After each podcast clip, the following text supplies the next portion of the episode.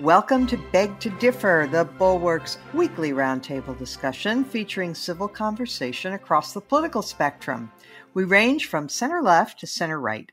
I'm Mona Charen, syndicated columnist and policy editor at the Bulwark, and I am joined by our regulars, Linda Chavez of the Niskanen Center and Damon Linker, who writes Eyes on the Right for Substack. The Bulwark's Ted Johnson is sitting in for Bill Galston today, and our special guest is Peter Wehner, writer for The Atlantic and contributor to The New York Times. Welcome, one and all. So, kind of a busy week. NATO has two new members. The United States Supreme Court has one new member. Ketanji Brown Jackson was sworn in this week. But we are going to be busy discussing the ruling that the Supreme Court has handed down and then get to the other huge news event of the week, which was the testimony before the January sixth committee of Cassidy Hutchinson. So I'd like to begin with the Dobbs decision. And I have to confess to mixed feelings about this. Linda, I'm going to start with you. I have always believed that Roe was wrongly decided, but I'm also a Burkean in the sense of Edmund Burke, and I believe in slow organic change and not sudden radical change. And the John Roberts opinion, where he was completely alone, he, it was a concurrence, nobody joined him, but he said that he found the decision to be actually violative of a very important principle of judicial restraint. He said, quote, "If it is not necessary to decide more to dispose of a case, then it is necessary not to decide more." And he also chastised both the majority opinion and the dissent. He said the court's opinion and the dissent display a relentless freedom from doubt on the legal issue that I cannot share. Did that speak to you at all, Linda? Absolutely. Um, I mean, I, you know, surprise, surprise, you and I don't beg to differ, but actually agree on this. Like you, I believed that the nineteen seventy-three decision in Roe v. Wade was wrongly decided, that it had a very, very weak basis. And by the way, it wasn't just conservatives who thought that. Ruth Bader Ginsburg did not believe that the decision as it was written was well thought out. However, I believe that this was such a divisive issue, that Americans were so deeply divided by religious views, by views about the role of the state and privacy and private rights, that it was something better left to states to be able to make decisions that reflected the culture and the political views of their citizens. However, having said that, I think if this had come about in nineteen seventy-three, when the country was on the way to liberalizing abortion laws across the nation, we would have had a very different outcome than having it happen today. Because what has happened today is that we have a variety of states in which real radicals are in control on both the left and the right. There are those who want to allow abortion uh, basically to the moment that the child has emerged from uh, her mother's uh, body, to those who would chase down women, even rape and incest victims, who want to cross state lines to seek a legal abortion in a state other than the one in which they live. And I think that is why this decision is so fraught. It is because it happens at this political moment in which we do not have anything like reasonable debate and discussion of the underlying issues. Uh, instead, we have people from the extremes on both the left and the right who are driving this. Pete Wehner, I saw a piece by Marianne Glendon and somebody else, I can't remember who her co-author was, but it was about that the work of the pro-life movement should just be getting started, and that should include a lot more care for mothers and babies, an expansion of the welfare state, um, more emphasis on bringing fathers into the equation and making them responsible, and so forth. But that's not what you're seeing in general from the pro-life movement or from these states, as Linda points out, talking about passing laws that would prevent women from going to another state, to get an abortion. I mean, we currently have differences in our state laws on lots of things like gambling or marijuana or other things. And it's never been thought that the states had a right to prevent their citizens from traveling to another state to take advantage of those things. Yeah, I think that's a fair point, uh, Mona. I, I do think that it's partly an incomplete point because I do think that a lot of people in the pro-life movement, not the ones that are getting a lot of attention, have over the years done a tremendous amount of work with crisis pregnancy centers and adoption. Um, I know the people who have done it. I know churches that have done that. And, and they're doing that to their credit quietly, and they don't get a lot of attention for it. So I, I think it's important not to underestimate or downplay those efforts. That said, there are people within the pro-life movement who have been energized in, I think, a very difficult and counterproductive and harmful way for the reasons that you described. Well, I agree with you, Mona. I've uh, thought and long thought and still think that the Roe decision and the Casey decision were uh, very bad decisions and needed to be overturned. They were, as best I can tell, the Supreme Court trying to ratify predetermined political and uh, cultural outcome. And then the question in part is is the one that you and, and Linda uh, dilated on, which is, was the Roberts concurring opinion, which was in part a dissent, the right way to go, or was the Alito opinion? And I find myself begging to differ with myself, actually, not with others on that, because I accept the point you made. But I, I do think that Justice Alito responded to the concerns by Roberts and essentially argued, I would say, that if the court didn't get out of this once and for all, it was only going to prolong the agony, that the court would be stuck forever trying to make decisions at various places of viability. And Justice Scalia wrote years ago, I think this was in the Casey decision, that the mansion of abortion rights was going to be taken out door jam by door jam. And I think the majority opinion decided we've got to get out of it now, and that the credibility of the court is going to suffer if we stay in it and we, in a sense, don't pull this Band-Aid off. But there could not be a worse political moment or a worse political environment and civic environment for a decision of this magnitude to be dropped. I mean, it's just going to roil the country. We already seen that it has. There are huge implications to this in all sorts of ways. And one other thing is, is the context in which this decision took place. The number of abortions in America now lower than they were pre-Roe v. Wade. Um, and so abortions have been going down steadily since, depending on which metric you use, late eighties, early nineties. And so I'm not sure how many abortions are going to go down because of this decision. And then there's the issue of abortion itself, which I think is so morally complicated in my estimation. So it's, I've uh, really been sort of sorting through from a judicial philosophy and a policy perspective what the right opinion is. And I wish I had some certainty on it. Ted, one of the things that's distressing is that if a state passes a law that outlaws all abortions right from the moment of conception, which some states are considering, you know, you do worry about what that empowers the state to do. Because if a woman goes to an emergency room with a miscarriage, you know, and she's bleeding heavily, you know, is the sheriff going to be investigating to see whether she swallowed an abortion pill? Or it potentially involves a level of intrusion into areas of privacy, uh, to use that fraught word from a legal perspective, but leaving aside the right to privacy, a whole different question. But it does necessarily empower the state, doesn't it? That's exactly right. And so it's interesting in, in the opinion which sought to remove the courts from this decision and make it a political matter, which is to say, allow the people to decide through their legislature how they want to handle the issue.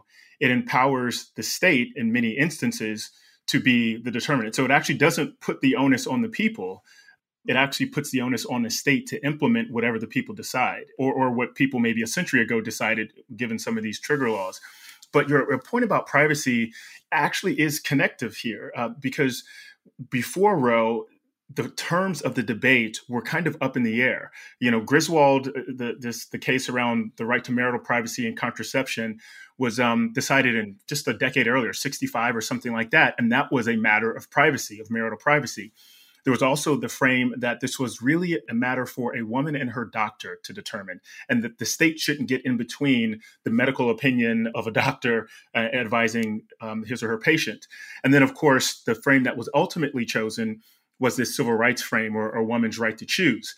Now, pre-Roe, activists, political elites were sort of debating all of these things. But what Roe did was say, this is a civil rights question. This is a question about a woman's right to choose, not a privacy question, not a question about like health. It's not a social problem. This is a, a civil rights issue. And that is how we get to Dobbs, which is to say there is no, the, the opinion is that there is no right to abortion in the Constitution. And if this had been a privacy debate, it would have been the, at least the rationale for the controlling opinion would have been different. And certainly if this was a social question, it would have been different. Think about abortion being considered an issue like affirmative action. There's no constitutional right to affirmative action anywhere. And even the court doesn't read that in, but it basically says this is a social issue. And so as states try to grapple with this social issue or institutions try to do so, the court will sort of look at their plans and determine whether or not they're discriminatory or whether they're allowable given their objectives. Because this conversation was not a privacy one, it was not a social one, but a rights one, that basically leads to the moment that we're in, which is the question of whether or not this right is in the Constitution. The court said it used to be, and now the court has said it is not. Right.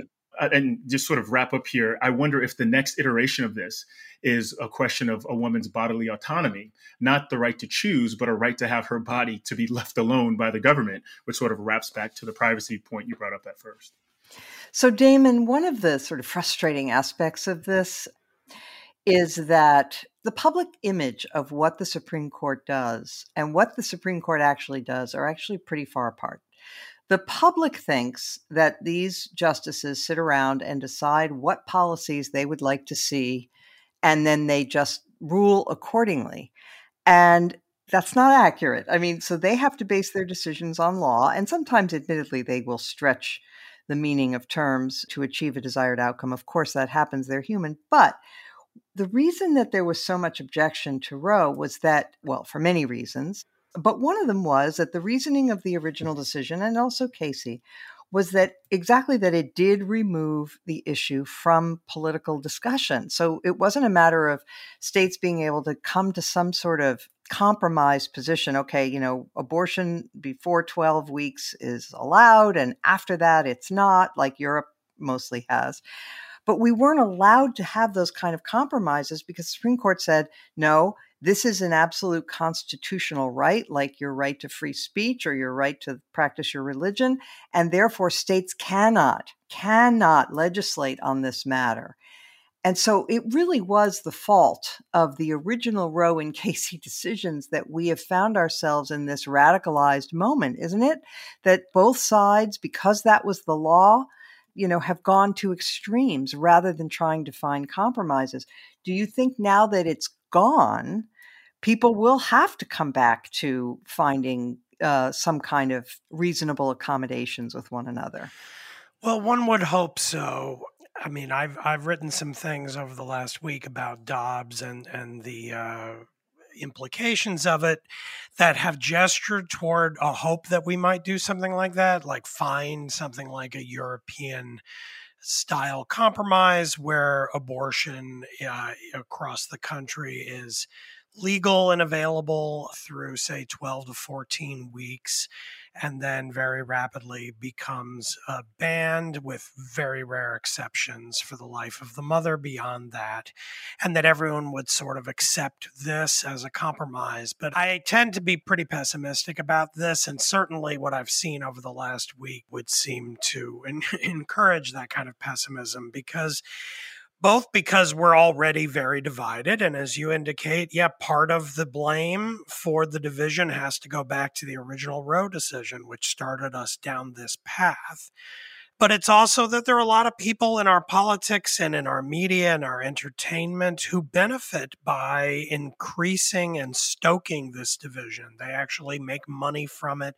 They gain power from it by winning elections. And then social media gives people uh, just an environment to spout off and piss each other off, which just creates endless cycles of uh, recrimination that never seem to end and always seem to get worse. So I really worry. And, and in a way, this loops back to the points that you and Linda made at the top of this segment about how it's very difficult to adjudicate this question aside from the context in which we got here, if you abstract from the history of the last forty-nine years, then yes, you can look at the Roe decision and then the Casey decision uh, nineteen years later that reaffirmed Roe on a new basis, and look at those and say, in the abstract, this is not good law. This is not firmly based in the Constitution. Therefore, it should never have been decided this way.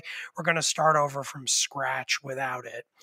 But the reality is we live in a world where that did happen. And for the last forty-nine years, women have been living in and been born into and raised in a world where there was an expectation that their reproductive rights were protected by the Constitution of the United States, which the Supreme Court majority has now said, actually, kidding. No, actually, they're not protected by the Constitution. We're going to take away this right that we extended as an institution a half century ago.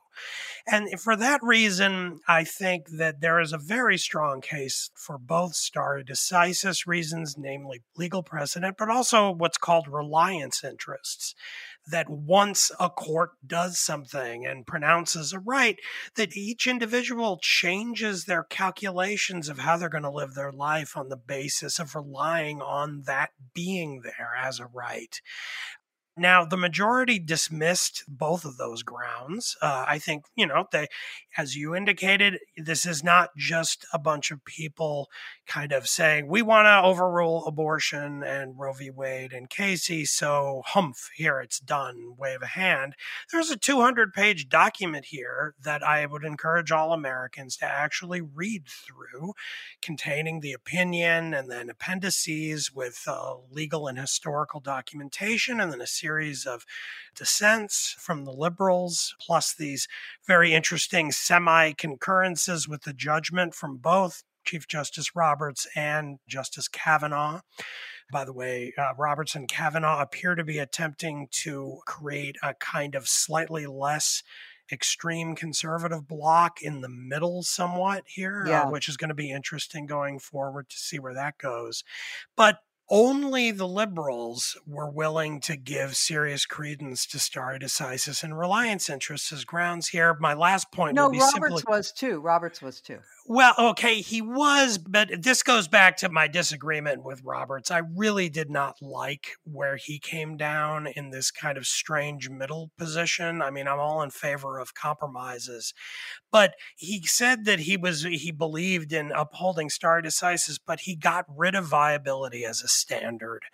And I think Alito really has his number in his response to that and his part of the opinion, where he points out, look, if you get rid of viability, what we're saying here is that the Mississippi law is fine at fifteen weeks, but we're going to have to adjudicate every single law that proposes a different line. So what would you have next? Then you'd have fourteen weeks, then thirteen weeks, then twelve weeks, all the way down. And what exactly is the ground for the court saying one of them is okay and the other one is not? That would be an example of pure judicial fiat.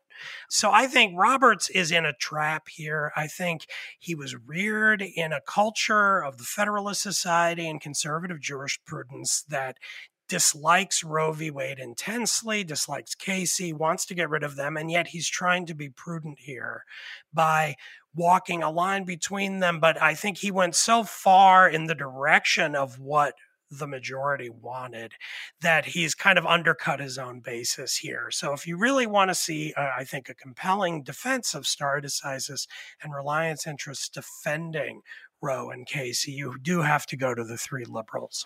Court watchers will point out, though, that all of the justices have been hypocrites on the subject of stare decisis at yeah, one stare, time or another. Stare decisis holds except in the cases where they think it doesn't. Yes. Yeah, exactly. Yeah. All right. So, Pete, you wanted in on this. Yeah, just, just briefly. Damon makes a very strong argument. I would say that, as best I can tell, this question of whether stare decisis should hold or not, and that the decision in Dobbs is so jolting to the body politic that it shouldn't happen It really depends on how one views abortion. That is, if if you're relatively untroubled by abortion, you would say, of course, stare decisis should stay in place and Roe shouldn't be overturned for the reasons that have been articulated. If you're uneasy with abortion, then it's a tough call. You think, you know, there's there there's harm if Roe and uh, Casey is overturned, but there's some good too. And if you think that abortion is the killing of an innocent human life, then you would say, well, it's not good that this right has existed for fifty years. And I understand that sensibilities have been shaped by it, but something terrible is going on and we have to absorb that cost for the greater good of protecting innocent life. So I think that prism, that is the way that a person views abortion, goes very long distance toward determining how one feels about stare decisis and, and overturning Roe and, uh, and Casey. There are so many aspects of this issue that we can't even begin to get to. Um, but I, I would just like to note that the world is a very different place in twenty twenty-two from what it was in nineteen seventy-three.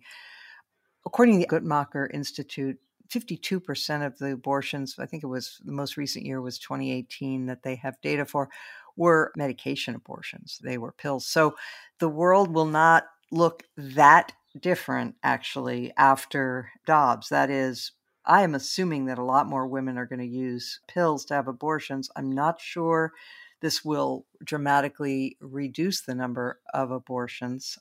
The other thing is, of course, that it does have a very disparate impact. Um, and there's just no getting around the fact that the majority of women who have abortions are poor and minority.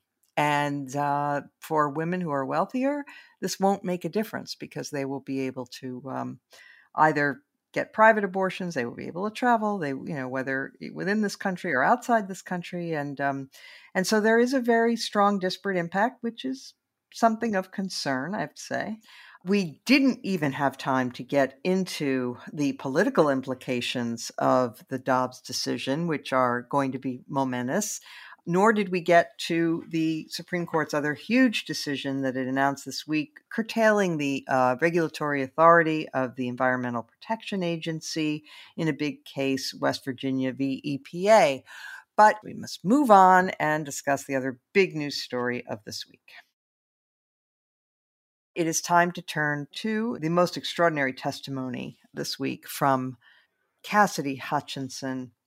Much of the attention initially focused on the most lurid and sort of cinematic scenes that she testified to, including President Trump flinging China against the wall when uh, Bill Barr told him that the Justice Department would not say that there was fraud that would have affected the outcome of the election. And she describes herself as grabbing a towel and cleaning ketchup off the Oval Office walls. And of course, the scene in the S U V, which is now being contested, but in any event, arguably, those things are not important. Let's listen to Cassidy Hutchinson describing the thing that I submit was the most important aspect of her testimony. I was in the vicinity of a conversation where I overheard the president say something to the effect of, you know, I, I don't effing care that they have weapons. They're not here to hurt me. Take the effing mags away. Let my people in. They can march to the Capitol from here. Let the people in. Take the effing mags away. The mags being the magnetometers that are always used when uh, there's a presidential event so that people cannot take weapons in to be near the president. And so uh, we have lots of evidence from this very, I think, credible witness who was in a position to see these things, that the president and those around him knew that the crowd was armed.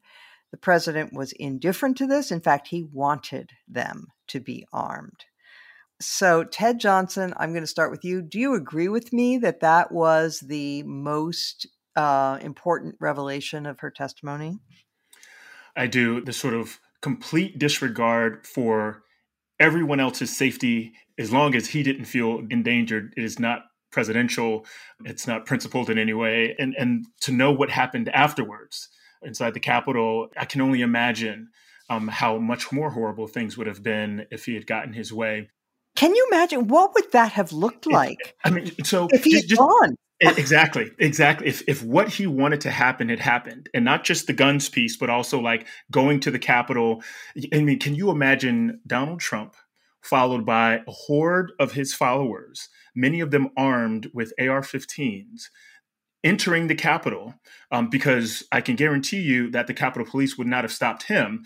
And we saw from January sixth that they probably wouldn't have stopped anyone else behind him. Never mind what the Secret Service might have had to do if the Capitol Police had tried to stop the president from making a movement. Oh. And then going to the floor of Con- I mean, this is, it, it could have been extremely ugly. Um, and the fact that this and man, and of course, it was extremely ugly oh, even yeah, without it, this happening. No, well, for sure, yeah, and, right. and you know, yeah, it, you know, deaths probably times a hundred. What what um, actually happened, given January sixth as it stands now? So the idea that um, he was comfortable with all of that in order to prove his, show his power, show his the the, the size of his following, and to hold on to power.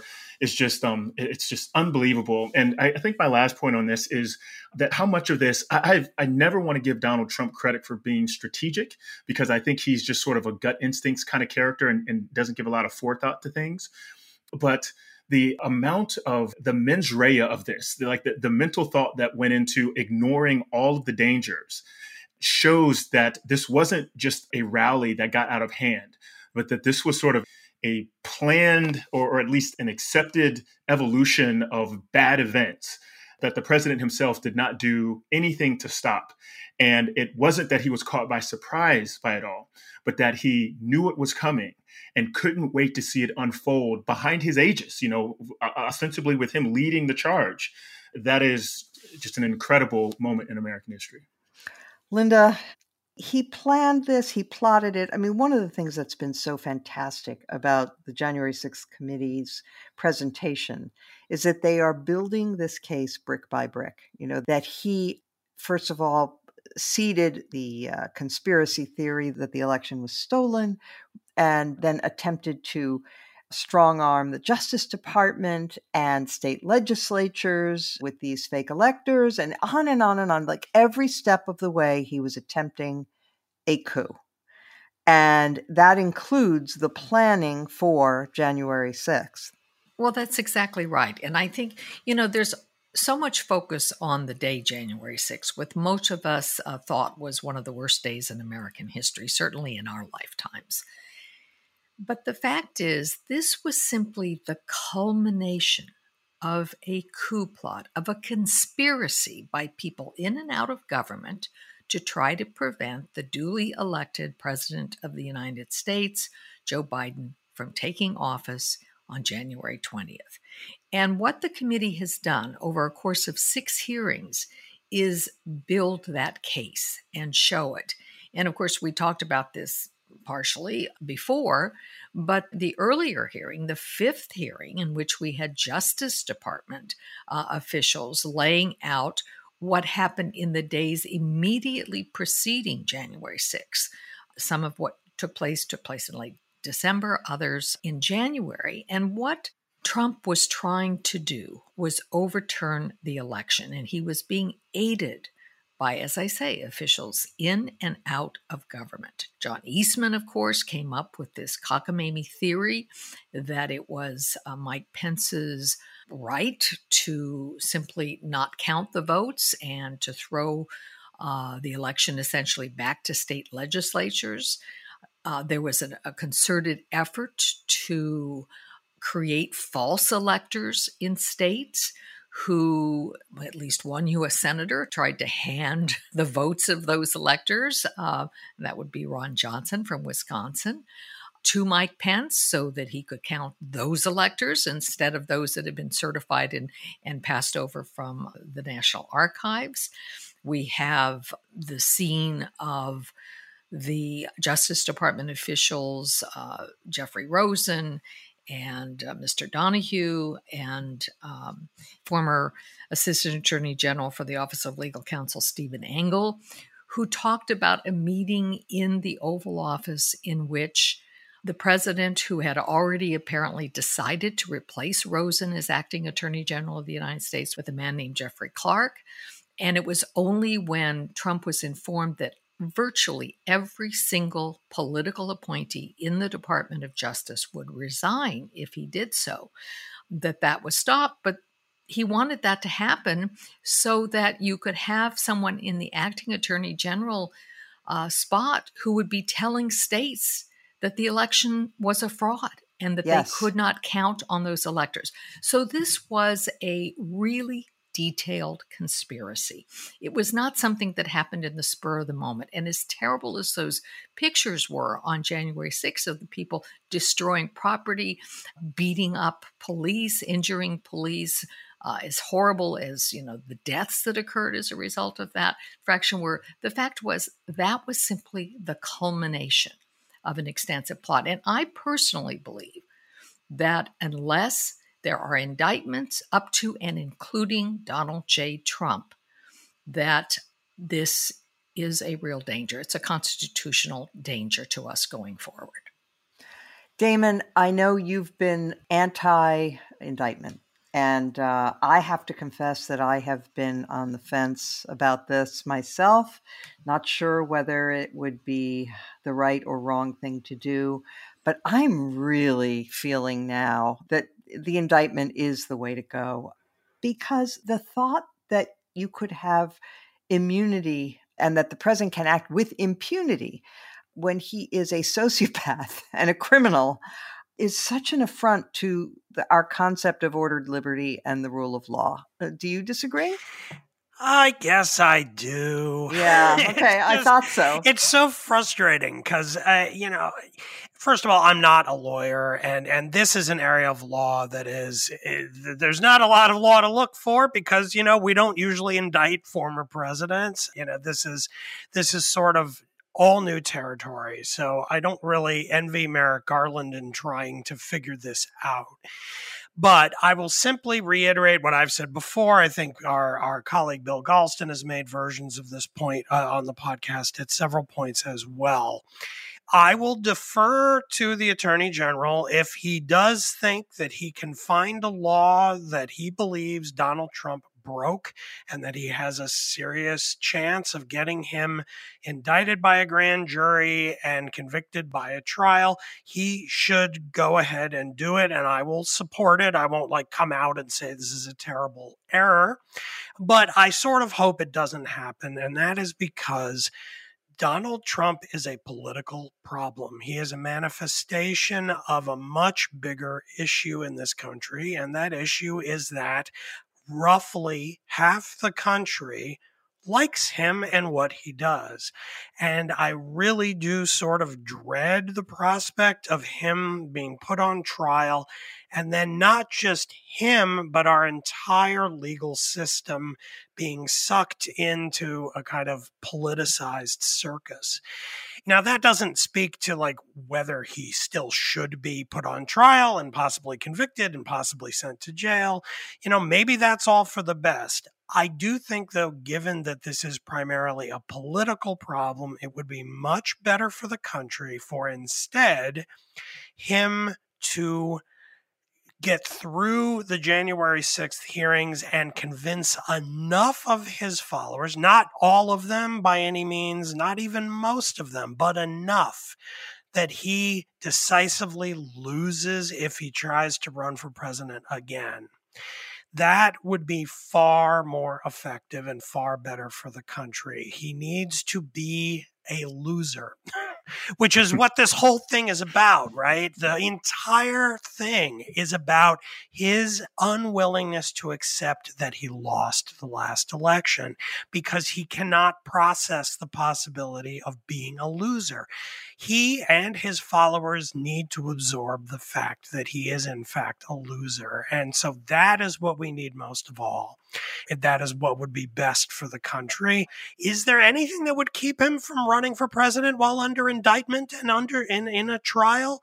I, I don't think there is. I mean, do we want to live through him in the Republican primary in twenty twenty-four while under federal indictment for trying to overthrow the government? Um, I, I, I don't I don't relish well, that at all.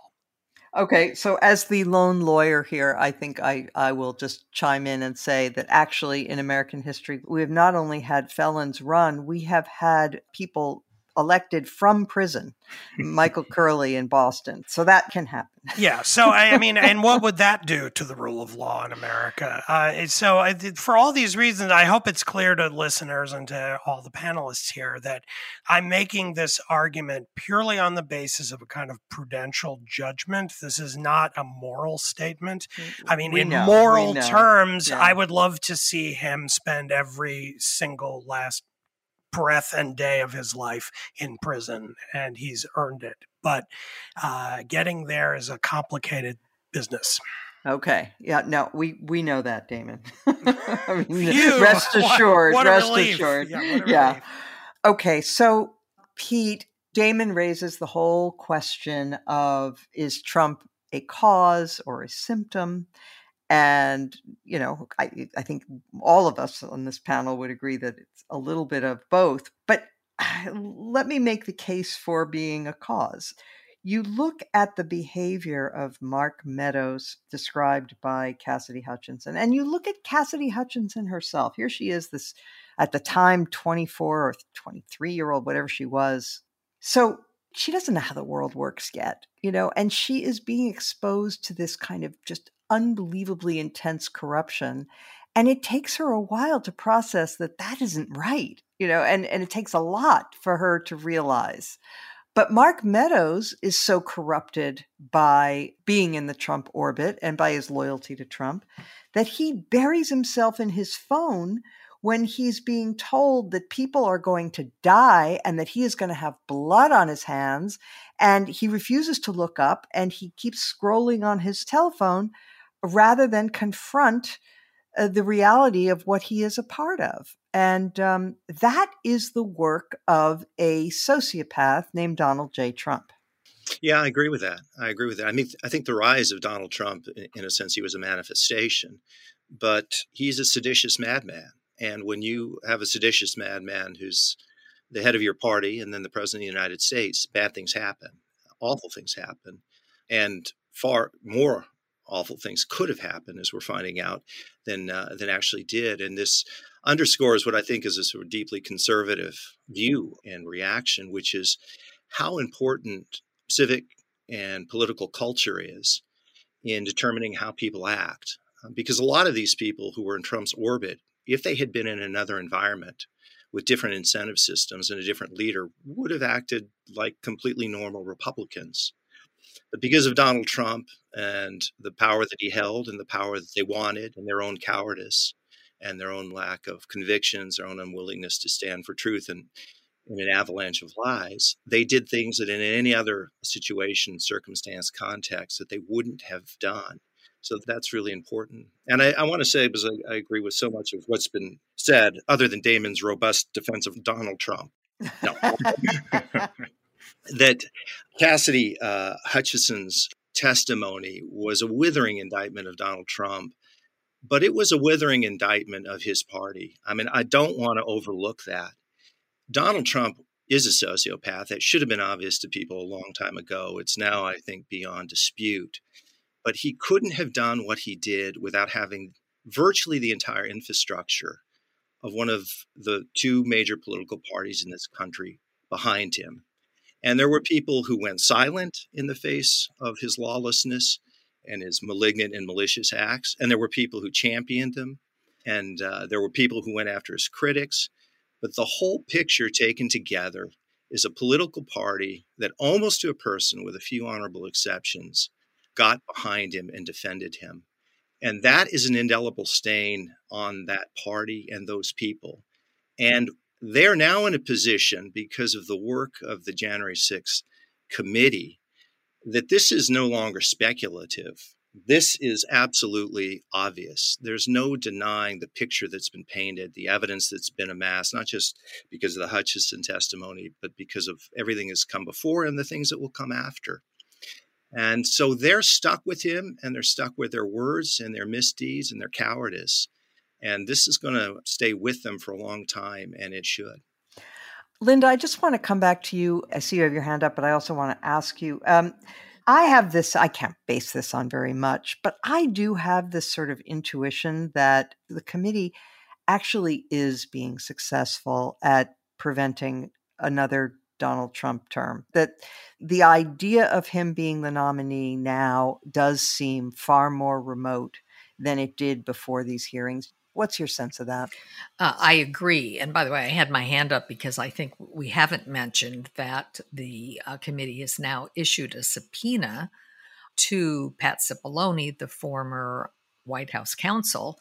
And it looks to me from, you know, just reading the tea leaves that he probably will testify, perhaps in written form, perhaps in a narrow area so that he doesn't get into issues that he considers uh, privileged uh, to his position and representing the office of the presidency. But if and when that happens, I think that will be the end for Donald Trump. And by the way, this is going to, this, we should get a lawyer on to discuss this actually, because um, the White House counsel, as you say, Linda, does represent the office of the presidency, and he is not the president's personal right. lawyer and certainly not the president's criminal defense absolutely. attorney. Absolutely. Yeah. Yeah. But even before that happens, it is very clear that there are a large number of people within the Republican Party who, even those who are Trumpists in terms of supporting every one of Trump's policies, who want to see him go away. I think they fear that he is the one candidate, if nominated, who cannot win in twenty twenty-four. And my fear is that he might win. But I think, you know, other people believe that he's the one person that cannot win, and that this is looking like a pretty good year for Republicans in twenty twenty-four. Who knows whether that will be true two years hence, but, you know, as of now. Mm-hmm. And you do have a whole lot of people out there now talking more about Ron DeSantis, who, you know, see him as representing Trumpism without uh, Trump. You know, he's a Yale and Harvard educated uh, official. He's done a lot of things that conservatives approve of in the state of Florida. I think he's not a very appealing person, um, but, you know, that's just me. Do I support some of the policies, though, that he's put in place? Uh, probably, because I remain a conservative. So I think that I've always said that at some point there would be a critical mass to turn against Donald Trump. And I think we may have reached that point or may be very close to reaching it. So I'll agree with you on that last piece, but you and I can argue on some other occasion as to whether Ron DeSantis is really conservative. I don't think he is. So we can argue about that later. But now we will turn to our final segment, the highlight or lowlight of the week. Okay, I'm going to start with you, Pete Wehner. Yeah, it's it's a highlight, and it's a highlight of the intrepid Liz Cheney, but not uh, her appearance uh, on the January sixth commission, but it was actually a speech that she gave the other day at the Reagan Library. And um, Liz Cheney being Liz Cheney, she didn't pull any punches, and she had a line that I think is worth noting here. And she said, "The reality that we face today as Republicans, as we think about the choice in front of us, we have to choose because Republicans cannot both be loyal to Donald Trump and loyal to the Constitution." This is a, a wonderful formulation and uh, really builds on what she's been saying for a long time now. What was interesting to me is that she she made that speech at the Reagan Library, so I'm glad for that. And it was also that um, that elicited applause, even some standing ovation within yeah. within the audience. And I think that goes to the point that you and, and Linda were making, which is something has changed because of these committee hearings uh, in terms of how the Republican Party is is viewing uh, Donald Trump. But most of all, it's a tribute to Liz Cheney, who has been a kind of Margaret Thatcher of our country. And I'm glad she's done what she's done and said what she says, and that she continues to do so. I think in the end, in Cheney versus Trump, Cheney may come out in the most important ways on top. God bless her. She really has met the moment and just been sterling throughout all of this. Uh, Linda. Well, I'm going to point to another Supreme Court decision that was handed down this week, and that was a decision that said, yes, the President of the United States, one Joe Biden, does have the right to change the policy uh, that I think has been quite humane, which is that those seeking asylum in the United States, if they are apprehended uh, or turn themselves in at the border, if they are not from Mexico, nonetheless must be returned to Mexico, uh, where they will await adjudication of their claims. Now, you know, I think that our asylum laws are a mess. They need absolutely to be rewritten. And the reason the, the court came down on this side with, by the way, uh, not only Chief Justice uh, Roberts uh, weighing in, but also Brett Kavanaugh on the winning uh, side or on the uh, determining side, was because there were conflicting parts of our asylum laws that were frankly unenforceable. I mean, there is a provision that says that uh, people must be returned to their state of origin, uh, the country of origin. That is very difficult, almost impossible to do. And so uh, there's another provision that says they should be detained in the United States, and detained meaning locked up. But uh, there were over six hundred thousand people last year who tried to claim asylum in the United States, and there are about thirty-four thousand places in detention, so that was impossible. So I think this at least gives an opportunity for the administration. They're going to have to go back to the lower court. They're going to have to try to figure this out. But I think it was a decision that means that there will not be as many people intense on the other side of the border this summer, as many people dying because of the conditions there or getting very, very sick, uh, women being raped, others being kidnapped. Uh, so I think it was a good decision. That was one of my highlights. Thank you. Damon Linker. Well, um, I will once again uh, make reference to our uh, absent colleague, uh, Bill Galston, who uh, on a recent episode, probably about a month ago, uh, made a point of saying that, uh, yes, Joe Biden has had a, a kind of uh, turbulent presidency, but his finest hour uh, by far has been his handling of Russia's invasion of Ukraine. And that, I think, continued this week, where due to lots of back-channel negotiations, it is now, sounds like it is official that we will have accession to NATO by Finland and Sweden. Sweden. This is a really big deal. Uh, yeah, the idea, I mean, this is these. This is not a, a small Baltic or Balkans state uh, that is sort of peripheral to the geopolitical scene. These are major European countries that have deliberately staked out neutrality for decades, and in Finland's case, played a very significant part. The neutrality of Finland played a very significant part in the Cold War. And so the idea that Putin supposedly initiated this uh, bloodthirsty war on Ukraine as a kind of uh, act to forestall Ukraine joining NATO, because this was so unconscionable, that now he's going to end up with Finland with a something like eight hundred mile border on Russia, right on Russia's border, plus Sweden thrown into the mix uh, is a real uh, blow to him, and uh, a very good move. But uh, let let me add to, to this uh, as further applause for Biden, more of a highlight, uh, some of the following announcements that were made uh, just recently. Uh, the president has also announced U S military deployments to Europe. We're creating a permanent headquarters for the U S Fifth Army Corps in Poland, deploying additional rotational brigade to Romania, deploying two additional F thirty-five squadrons to the U K, enhancing rotational deployments to the Baltics, and uh, some other things too, additional Navy destroyers to Spain, and on and on, all of which goes to say not that, oh boy, we're going to be at war with Russia in a week. No, this is a perfect example of peace through strength. Russia made a tremendous gamble here, and it is very, very important that Putin understands that this is blowing up in his face. And however the ugly Ukraine war gets resolved, he needs to understand that it isn't going one inch further than this mess. Well said. Ted Johnson. Yeah, so um, my highlight actually happened when Ketanji Brown Jackson was sworn in to the Supreme Court upon Justice Breyer's retirement following the last decision of this uh, court's term.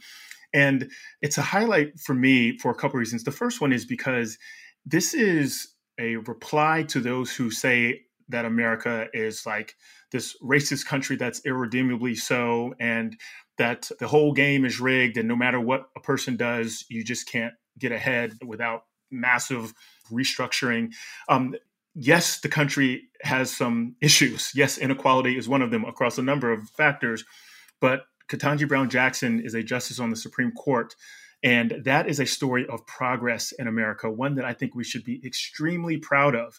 Even in moments of chaos and in moments of tension, we should take a step back, take a breath, and recognize that the promise is alive. And if it's not well, it's at least doggedly clinging to its vitality to suggest, uh, to hopefully to inspire us to recognize that there's more to fight for for this country, and that um, we are not as sick as some would have us believe.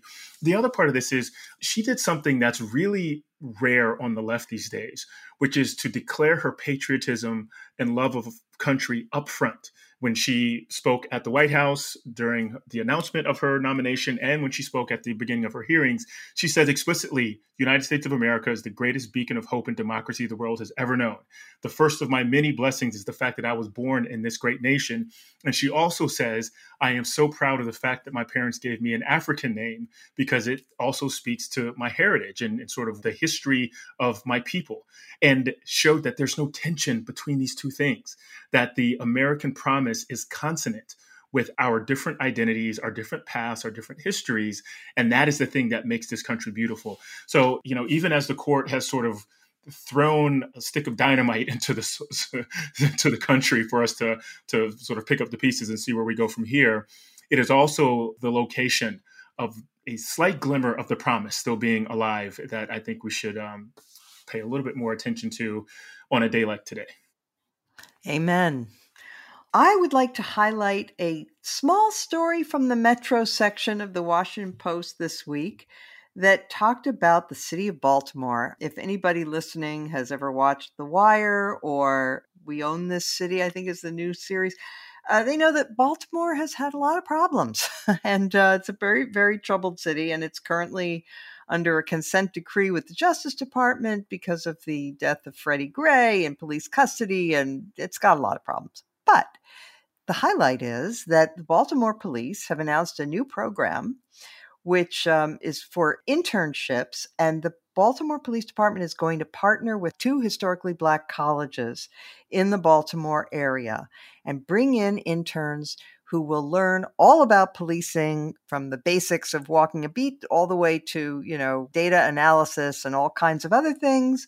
And uh, they're hoping that they may be able to boost recruitment among African-American college graduates. And so it just seems to be, oh, and it's the model that they're hoping to see, uh, if it works, uh, expanded around the country. So that struck me as a step forward and in a city that really needs it. So fingers crossed that that is a success.